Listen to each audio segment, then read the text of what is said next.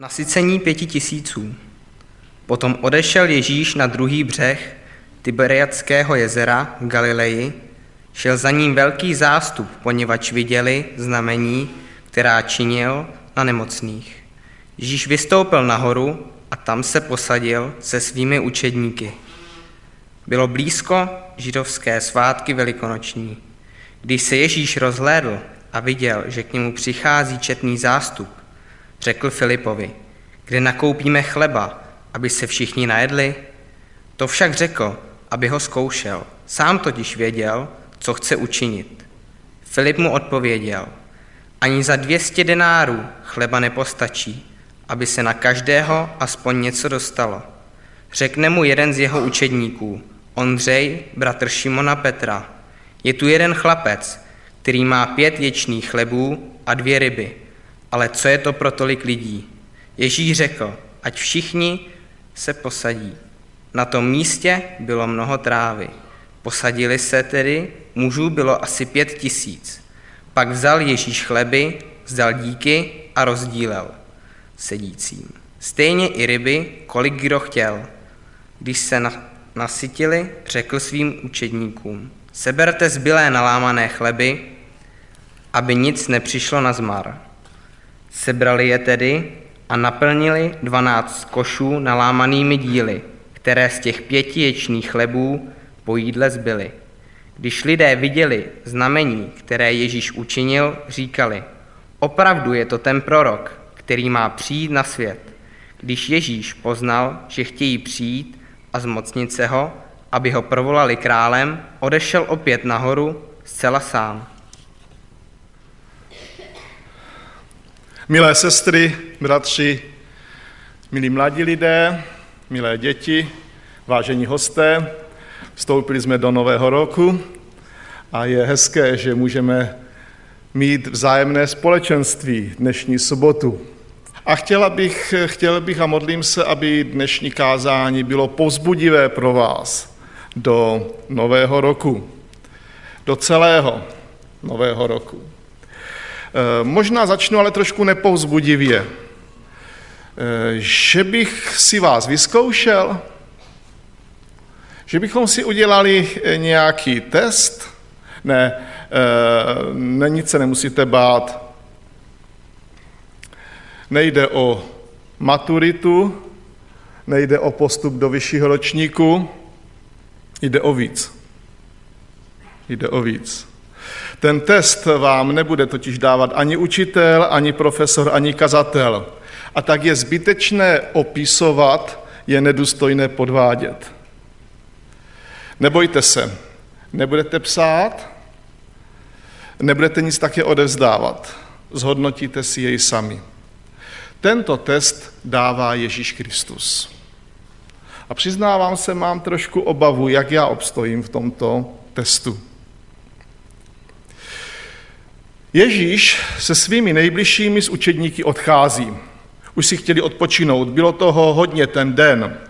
A tak hledají klidné místo k odpočinku a k načerpání tělesné i duchovní síly.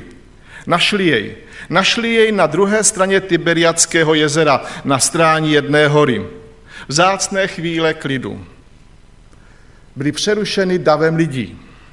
Učedníci si mysleli, že je nikdo nenajde, a si vybrali špatné místo. Nepovedlo se jim to.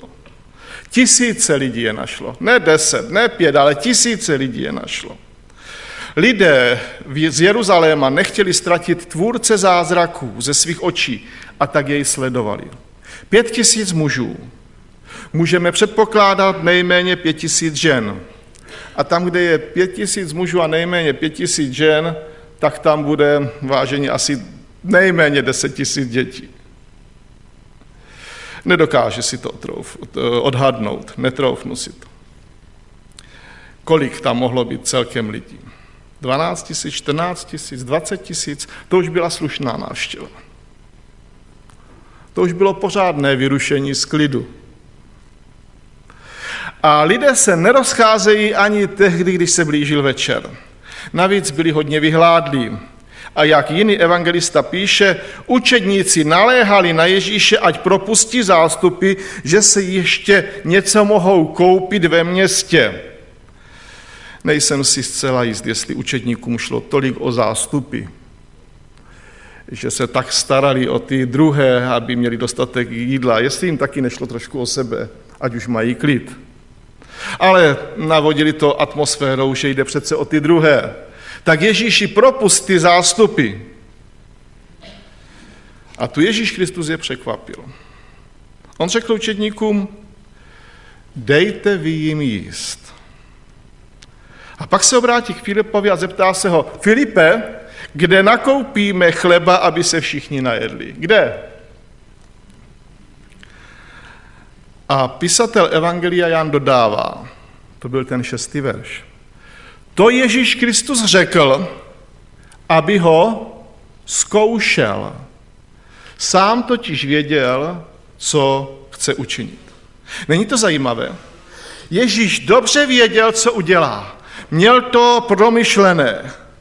A ještě předtím, než to udělal, chce si vyzkoušet své učedníky. A tady se zastavme. Vy znáte dobře celý ten příběh. Tak jako já jste jej mnohokrát četli. Slyšeli i různá kázání. Nechtěl bych opakovat stejné myšlenky. I když nemůžeme říci, že tomuto příběhu dobře rozumíme. Tomuto příběhu rozumí pouze ti, kdo v životě zakusili opravdový hlad a byli závislí jen na boží milosti. Tomuto příběhu daleko lépe rozumí lidé, kteří nemají co dát svým dětem. A prosím vás, není jich málo v dnešním světě. Oni tomu rozumí lépe zakoušet boží milost z jídla, než jenom my, co známe hlad, když držíme nějaké ty diety, abychom zhubli, anebo děti, když drží hladovku, bobříky, ty péra, orly. O ti, kteří prožívají a jsou závislí na božím daru, ti rozumí tomuto příkladu. Ale my se chceme podívat, my se chceme podívat na tu, na tu zkoušku. Zůstaneme u komentáře evangelisty. Filipe, kde nakoupíme chleba, aby se všichni najedli? To však řekl, aby ho zkoušel. Sám totiž věděl, co chce učinit. Ježíš věděl, co udělá. On to měl promyšlené. On si ale ještě své učedníky chce vyzkoušet.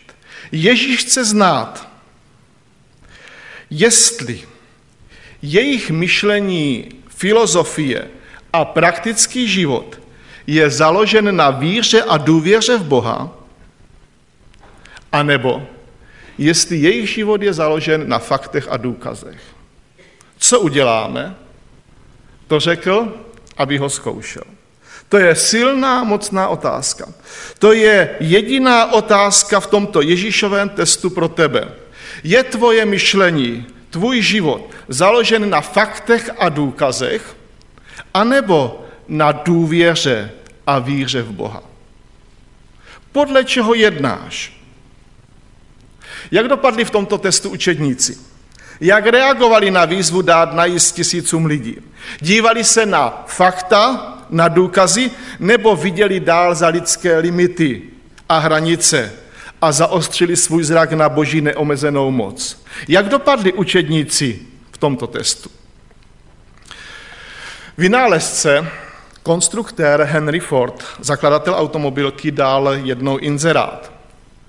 Hledám mnoho mužů, kteří mají obrovskou schopnost nevidět, že to nelze udělat. Mnoho lidí jsou experti na to, to nejde. To je nemožné. To je zbytečné. Hledá mnoho mužů, kteří mají obrovskou schopnost nevidět, že to nelze udělat. A zdá se, že tyto muže a ženy hledá také Ježíš. Ne to, co nelze, ale co mohu udělat. Ne to nejde, co mohu udělat. Když se Ježíš otázal Filipa, kde nakoupíme chleba, aby se všichni najedli, Filip bystře odpověděl jako praktický muž. Ani dvě stě denárů Ježíši nepostačí, abychom nakoupili dostatek chleba. Ani desetiměsíční plat nepostačí k tomu. Vidíte, Filip okamžitě věděl, co není možné udělat. Není možné nakoupit chleba. A samozřejmě měl pravdu.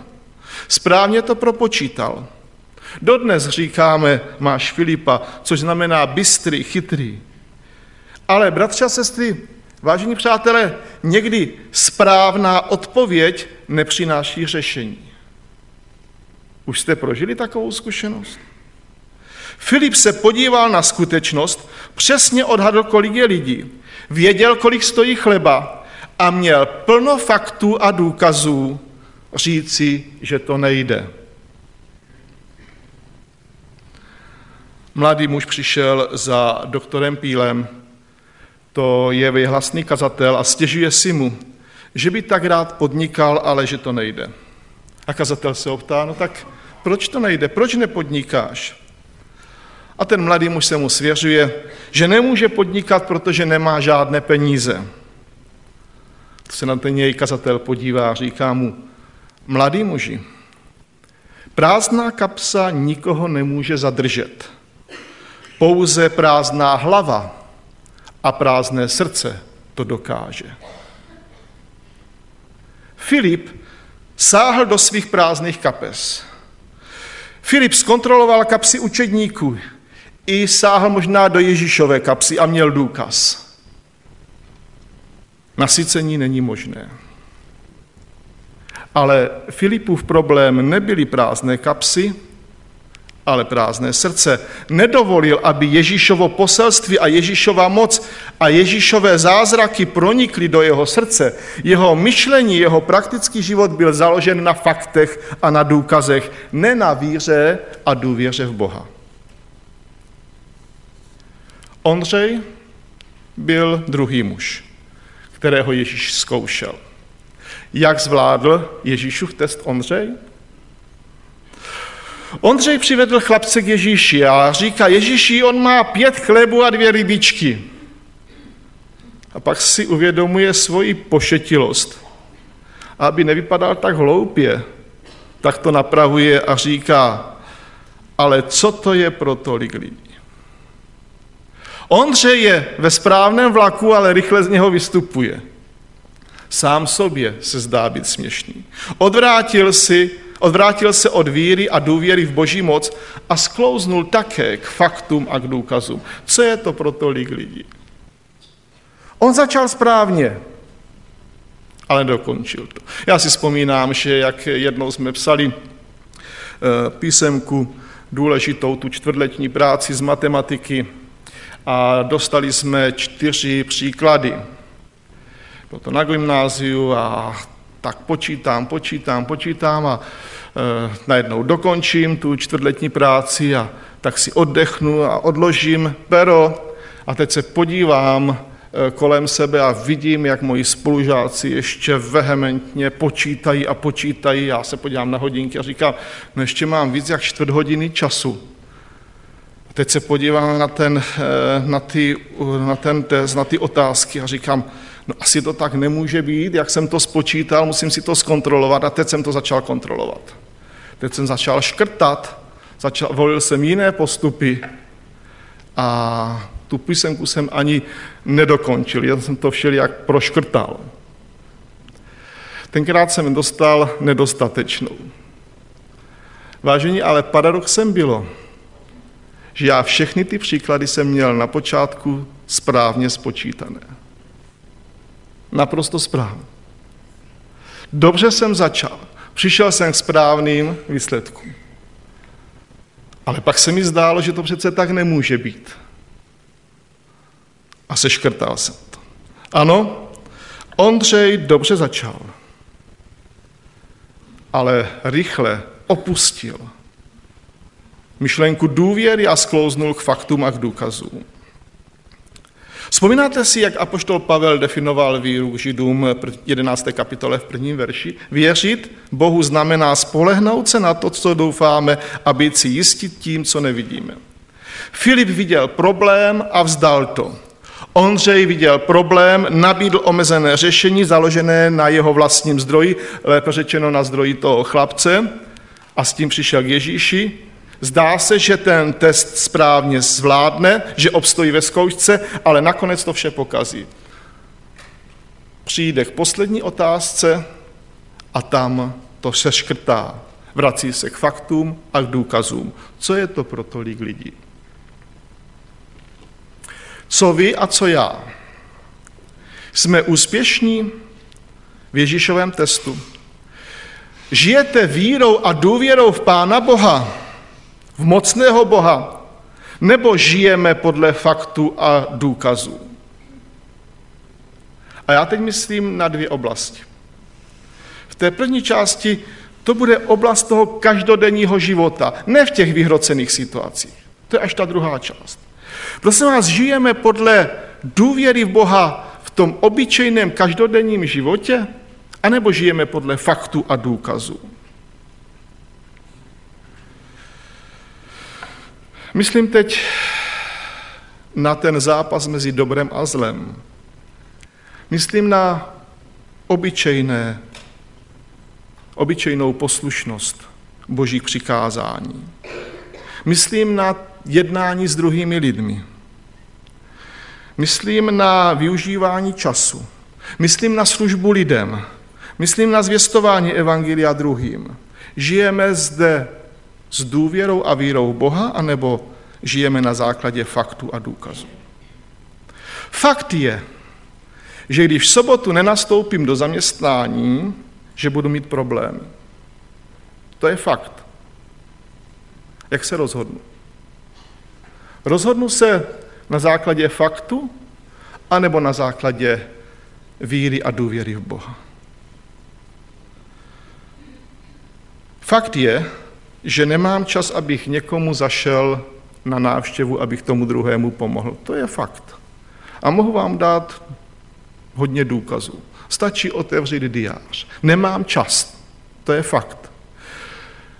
Rozhodnu se na základě faktu, anebo na základě důvěry a víry v Pána Boha. Fakt je, že už jsem tolikrát, se zkouš, tolikrát zkoušel oslovit toho člověka a vždy mě jaksi odmítl. A teď mám znovu příležitost, ale vždyť fakt je, že on mě znovu odmítne. To nemá cenu. Těch důkazů mám plno. Jak se rozhodnu? Budu mu svědčit o mocné lásce Ježíše Krista, když už mám tolik důkazů, že on mě odmítl? Buď rozhodnu se na základě faktů, anebo na základě víry? Fakt je, že nežít v souladu s Božím přikázáním může přinést potěšení. To je fakt. O tom se můžeme přesvědčit různými důkazy. Jak budu jednat já? Rozhodnu se podle faktu nebo podle víry? Fakt je, že potřebuji peníze. Peníze pro sebe. A teď zvlášť. A dát desátek nebo dar? Jak se rozhodnu? Podle faktu, anebo podle víry? Fakt je, že jsem unaven a nechce se mi do sboru. Potřebuji si odpočinout. Přece sobota je odpočinkem. Ale sobota je také společného shromáždění, jak říká Bible. Jak se rozhodnu? Podle faktu, anebo podle víry? Žít, myslet, ne na základě faktu a důkazu, ale na základě víry a důvěry v mocného Boha v tom obyčejném každodenním životě může být někdy těžší než v těch vyhraněných životních situacích. Protože v situacích, kdy jde o vše, když už fakta a důkazy se vypařily, kdy kolikrát lékaři na základě faktů už nedávají žádnou naději, tam jsme schopni najednou žít vírou a hledáme důvěru v Pána Boha. A to je ta druhá oblast. Žít na základě faktu anebo na základě důvěry v Boha v těch vyhrocených situacích. Ano, rozpadá se rodina, rozpadá se manželství. Jak budu žít? Nemohu najít práci, modlím se. Orientuji se podle faktu, anebo tu, tu věc stále překládám Pánu Bohu. Nemoc. Hmm. Důvěra a víra však to není vynucování si něčeho. To je pokoj, že jsem v božích rukou. Že Bůh se o mě postará i v nejtěžších situacích. To je pokoj, že Pán Bůh o mě ví, že já se mu odevzdávám do jeho vůle. Vážení, ale proč někdy čekat na vyhrocené situace, že tehdy začneme žít vírou a důvěrou v Pána Boha? Proč nežít důvěrou a, v Pána, důvěrou a vírou v Pána Boha právě v tom každodenním životě, kdy máme pokoj a kdy máme klid? Proč nedat Pánu Bohu za pravdu? Proč ne nyní?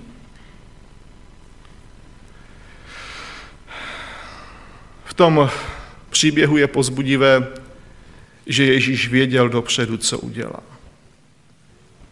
A to mě nesmírně, to mě nesmírně povzbudilo a osvobodilo.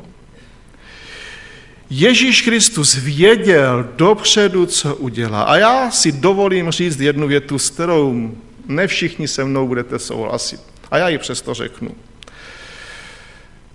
Ježíš se svými činy a zázraky není závislý na naší víře. To je silná věta, že? Ježíš se svými zázraky není závislý na naší víře. Pro vás, kteří nesouhlasíte, já to trošku zjemním a možná, že už se mnou budete souhlasit. Ježíš se svými činy a zázraky není závislý jen na naší víře. Už je to, už je to lepší, že? Ale já si myslím, že i ta první věta je pravdivá.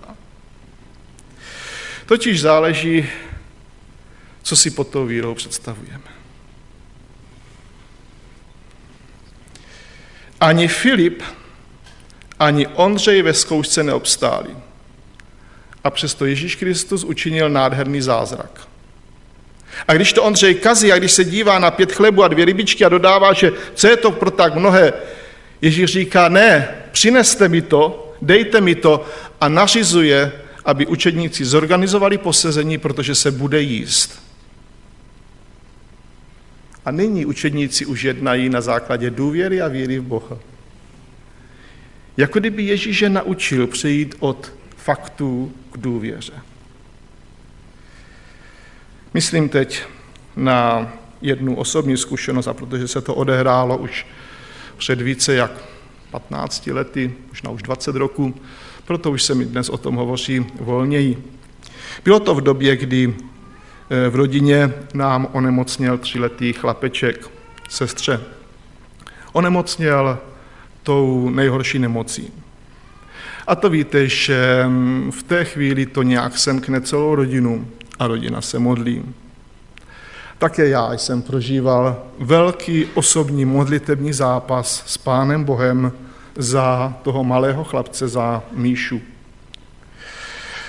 Modlil jsem se, Pane Bože, prosím tě za jeho zdraví, prosím tě uzdrav ho.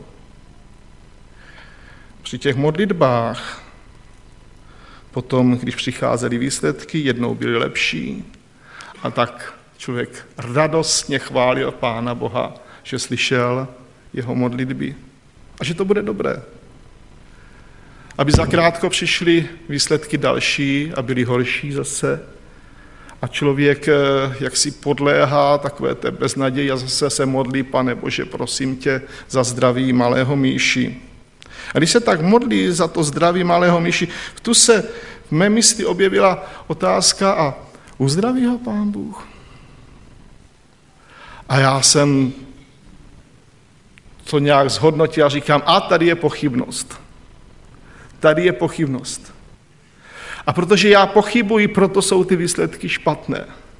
Já nesmím pochybovat. Ano, Pane Bože, já nepochybuji, protože ty jsi také řekl, že máme k tobě přicházet bez pochybnosti, tak já nepochybuji. Pane Bože, ty ho uzdravíš, ty ho uzdravíš A já jsem přesvědčen, Pane Bože, že ty ho uzdravíš a prosím tě, uzdrav ho. A čím více jsem se snažil nepochybovat, že Pán Bůh ho uzdraví, vážení, tak tím občas zalétla ta myšlenka a uzdraví jej. A já říkám, a ďáble, zase seš tady? A říkám, Pane Ježíši, prosím tě, pomož mi v tom, ať nepochybuji. Celý ten zápas po roce skončil. Skončil tím, že malý Michálek zemřel. A já se vám přiznám, že jsem byl trošku na dně také s mou vírou vůči Pánu Bohu.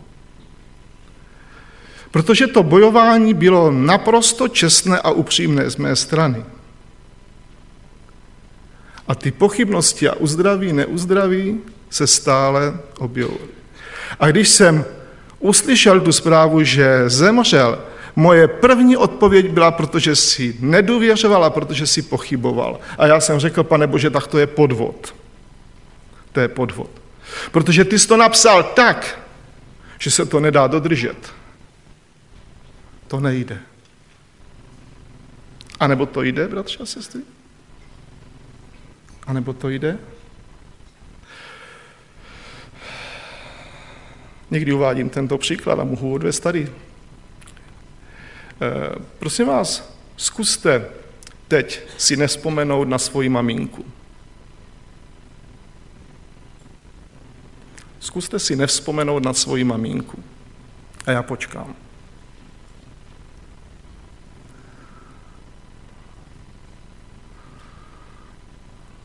Co se najednou objeví ve vaší mysli? Vzpomínka. Tak jsem bojoval. A když jsem byl jaksi na dně a nevěděl, co dál, pak jsem četl Boží slovo a Pán Bůh mě oslovil několika příběhy. Ten jeden příběh je u Skutků ve dvanácté kapitoli. Herodosovi se podařilo vzít život Jakubovi. A potom nechal uvěznit Petra. Co dělala církev? Co dělala církev, když se to dozvěděla? No to co, to, co mohla dělat správně, modlila se. My čteme, že církev se za něj modlila. A Pán Bůh vyslyšel ty modlitby a Petra vysvobodil. A Petr, když je vysvobozen z toho žaláře, tak jde do, na jedno místě, kde věděl, že budou věřící lidé a že tam se budou modlit za něj. A tak také klepe na dveře té místnosti a ti věřící, kteří se modlí, Pane Bože, prosím tě, vysvoboď Petra, posílají tu děvečku, aby šla otevřít. A ona, aniž by otevřela dveře, najednou přijde a říká, Petr je za dveřmi, Petr je za dveřmi. A ti věřící začali chválit Pána Boha a řekli, no my jsme to věděli, že ten Petr přijde. My se za něho modlíme a my nepochybujeme o tom, že bude Petr vysvobozen. Prosím tě, otevři, ať Petr vstoupí dál. Je to tak? Ne. Oni se za něj modlí. Pán Bůh vyslyšel jejich modlitbu. Vážení, ani vůbec nebyli přesvědčeni, jestli Petr bude vysvobozen nebo skončí jako Jakub. A dokonce, když Dokonce, když byl vysvobozen Petr, byli ochotní věřit jakýmsi špatným naukám, že to je jeho duch, než aby připustili Boží moc. A já jsem musel o tom příběhu přemýšlet. Co to je modlit se s důvěrou? Přesvědčit sebe? Sugerovat si něco? A potom jsem četl uh, u Lukáše první kapitolu. Zachariáš, Alžběta. Oni měli jiný problém, neměli děti. A tito manželé tolik toužili po dítěti. Celý život se modlí za dítě. Pane Bože, dej nám dítě. Pane Bože, dej nám dítě. A tu jednoho dne Zachariáš má službu v chrámě, anděl k němu přichází a vysloveně mu říká, mě posílá Pán Bůh a Pán Bůh vyslyšel vaši modlitbu. Pán Bůh vyslyšel naši modlitbu. A tu Zachariáš řekne, ano, no to já vím, že Pán Bůh vyslyší, akorát jsem nevěděl kdy. Kdy se to stane? Ale já nemám sebe menší pochybnost o tom, že Pán Bůh, že budu mít děti. Je to tak? Ne, vážení.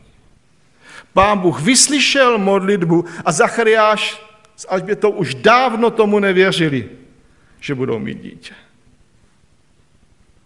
A Pán Bůh vyslyšel jejich modlitbu.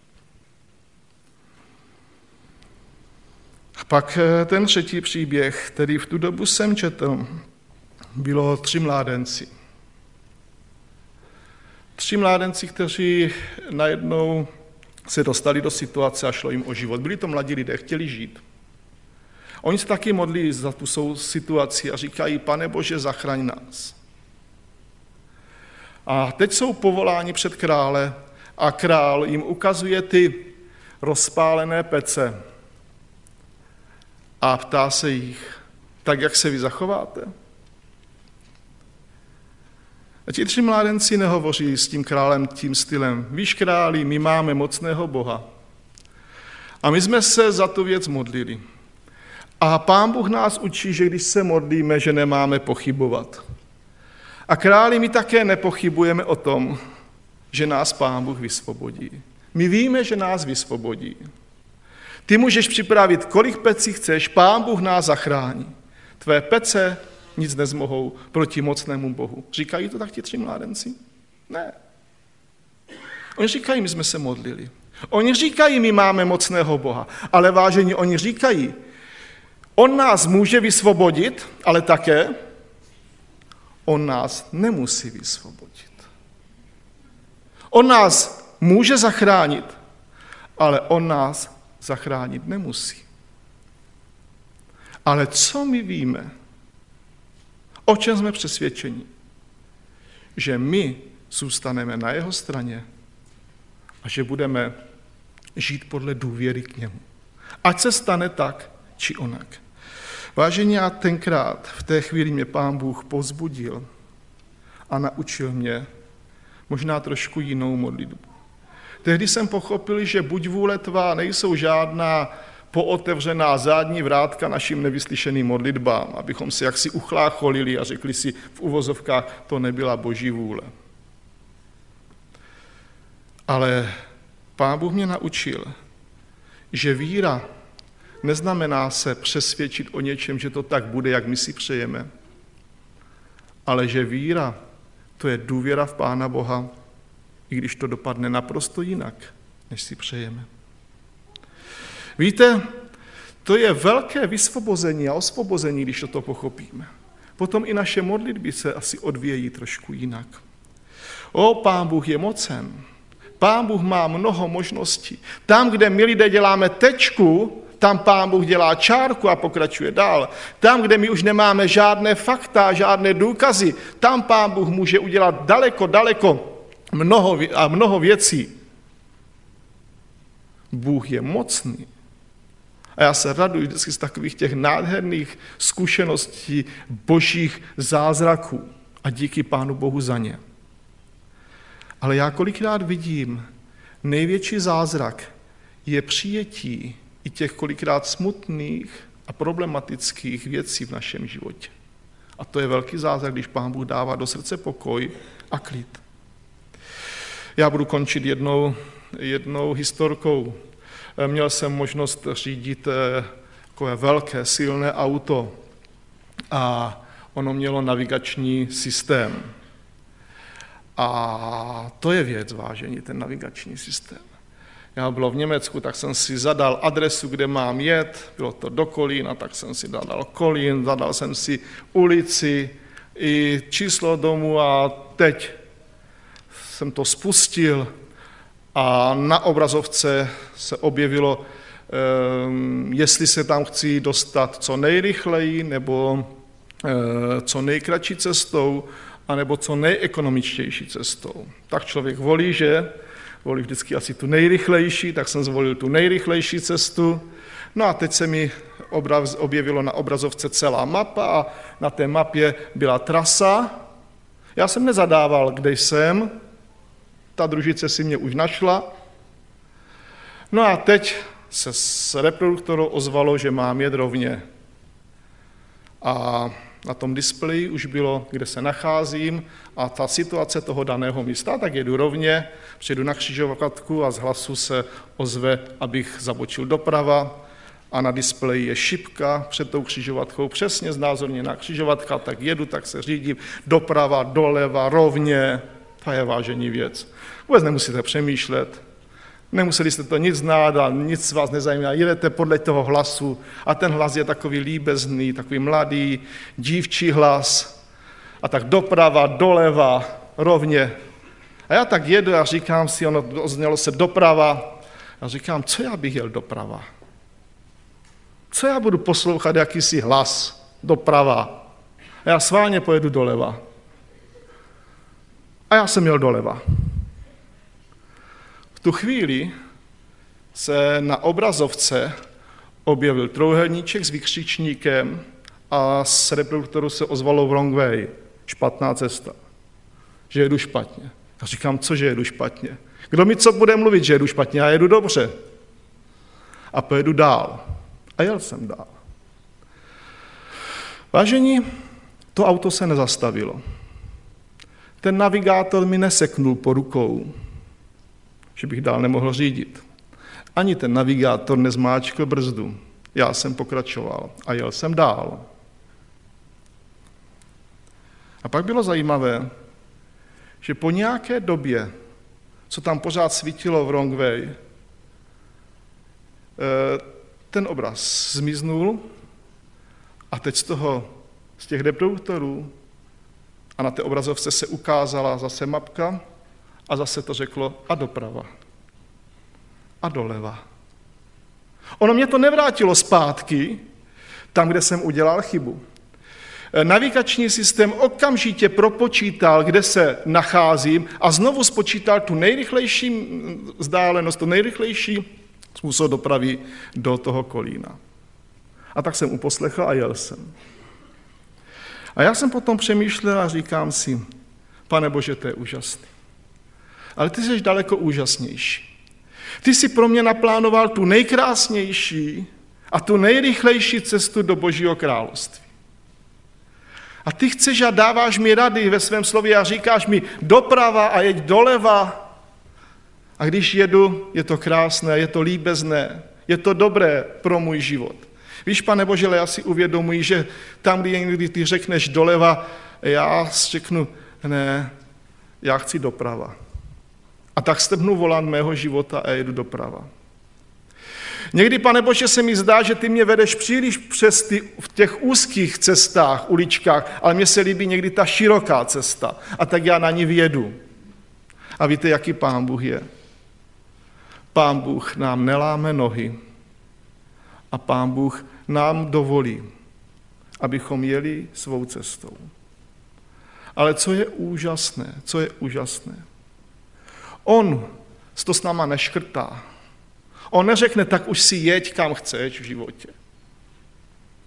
Ale za chvíli se ozve zase ten jeho milý hlas skrze naše svědomí. Víš, Pavle, já jsem teď musel propočítat novou cestu do Božího království. A teď už jeď doprava. On mě nevrací tam, kde jsem udělal chybu.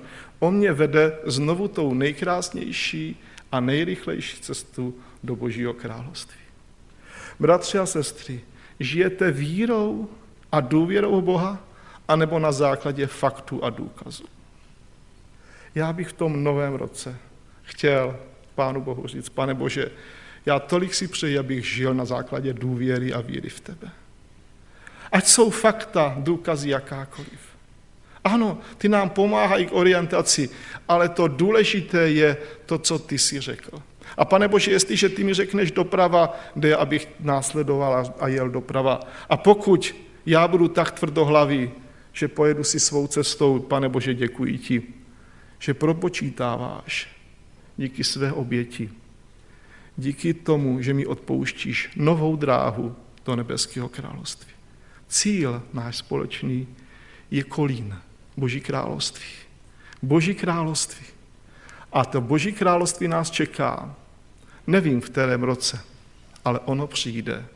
Pán Bůh nás ze své moci a síly do něj dovede. Žijme na základě důvěry a víry v Pána Boha. Udělejme správně ten test. Nedívejme se pouze na fakta a na důkazy. Žijme na základě důvěry a víry v Pána Boha i v tom novém roce. Amen.